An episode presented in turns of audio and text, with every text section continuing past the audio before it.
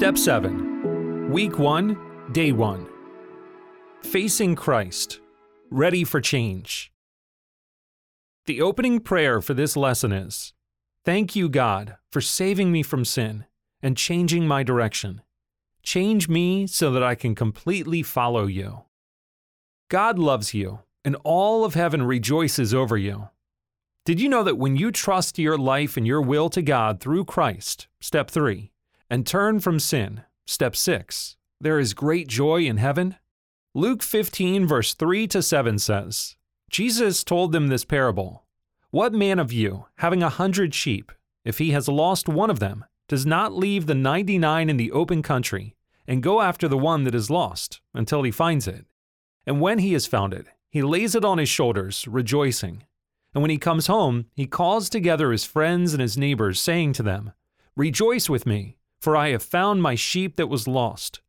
Just so I tell you, there will be more joy in heaven over one sinner who repents than over 99 righteous persons who need no repentance. Jesus receives sinners. And even more than that, like lost sheep, Christ pursues you and rescues you when you are far from Him and unable to return to God on your own. Christ will carry you through recovery to a great celebration. This is wonderful news. Take time to answer this question now. Question 1 Have you ever thought about heaven rejoicing over you? How do you feel about that? Change can be scary. If you repented from an addiction, you may have lost your best friend, primary comforter, or first escape. Perhaps you feel vulnerable because you let go of that hurt which you used to protect yourself. You may have even turned from a life built around personal pleasures. Life changes such as these can feel overwhelming and impossible. And by your own strength, this type of change is impossible. Remember, in step one, you admitted that by yourself you are powerless to overcome sin. Only Christ can bring true recovery. In John 15, verse 4 to 5, Jesus said, Abide in me, and I in you.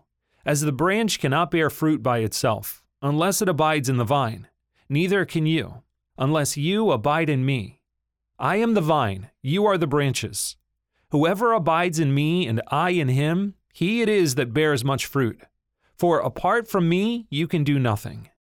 Abide is defined as to stay, dwell, or reside. Thankfully, when God rescued you from sin, He did not leave you alone. God Himself renews every aspect of your life, changing you from the inside out. He gives your heart new desires, passions, and directions. Answer this question. Question 2 what are some unsuccessful ways that you have tried to change on your own? It will not take long to realize that avoiding old ruts while trying to walk God's path by your own strength does not work. The pull of your sinful nature and the world is too much to resist.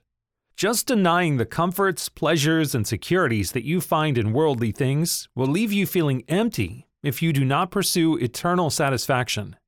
Striving to please God by your own efforts will not bring freedom. Galatians 3, verse 3 says, Are you so foolish? Having begun by the Spirit, are you now being perfected by the flesh? Your sinful nature and the lures of the world are, however, not too strong for God. Just as God offers Himself to you as the way to freedom, He also offers Himself as the means to freedom. Since God's love, mercy, strength, and sacrifice rescued you from sin in the first place, then it follows that only God can satisfy your needs. He will carry you forward. Delighting in God and relying upon Him is how to experience freedom. It is unnatural for your sinful nature to worship and delight in a holy God. For you to experience the life God intends, a supernatural change must occur within you. If you are to know Him and walk with Him, God must first give you His own heart and mind. Thankfully, this change has already begun in you. 1 Corinthians 2, verse 11 to 12 and 16 says, No one comprehends the thoughts of God except the Spirit of God. Now we have received not the Spirit of the world, but the Spirit who is from God, that we might understand the things freely given us by God For who has understood the mind of the Lord so as to instruct him? But we have the mind of Christ. When you received Christ as your Savior, the Father gave you the Holy Spirit to live within you. When God, by the power of the Holy Spirit, directs you and becomes the means by which you live today, then you will know His goodness and live an eternally abundant life. Step 7 says, We humbly ask God's Spirit to change our hearts and minds in order to fully follow Christ. Answer this question. Question 3 What desires or thoughts has God changed during regeneration already? Up to this point in regeneration, you have spent most of your efforts looking inward. You have focused on understanding, identifying, and turning from the sinful nature that caused your need for recovery. The steps you have taken are already great works of God within you. Now, in step 7, you will rely daily upon a perfect God to walk by His strength. True recovery is not just turning from bad temptations, Freedom is found by turning to God and depending upon His goodness when temptations come.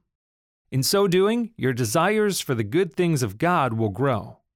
This week, you will focus on understanding more of who God is, who you are in His eyes, and His direction for your life.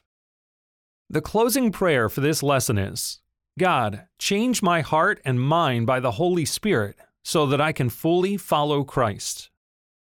Now it's time to take action. Read over the Step 7 memory verse, Galatians 5, verse 22 to 25, three times. If you are going the extra mile, do the same for John 15, verse 5.